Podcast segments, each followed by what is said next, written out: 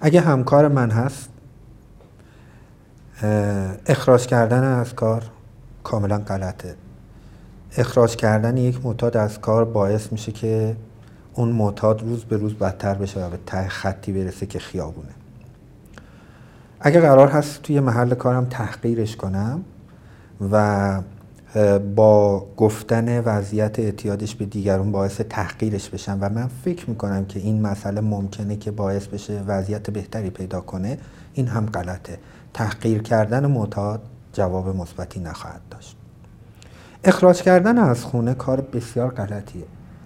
هیچ سرپناهی در دنیا بهتر از سرپناه خانه برای یک معتاد نیست نخواهد بود.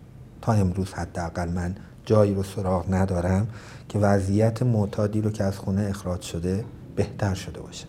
ما مداخلات خیلی خیلی تخصصی داریم که در مورد اون در آینده میشه صحبت کرد که زمانی می‌تونیم در مورد اون نوع مداخلات صحبت کنیم که تمام افراد خانواده آموزش دیده باشن و دونسته باشن چی کار باید بکنن.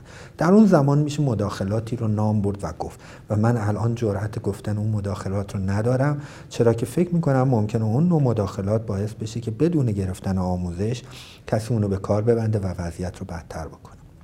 بنابراین اخراج کردن از خانه هم کار غلطیه. thank you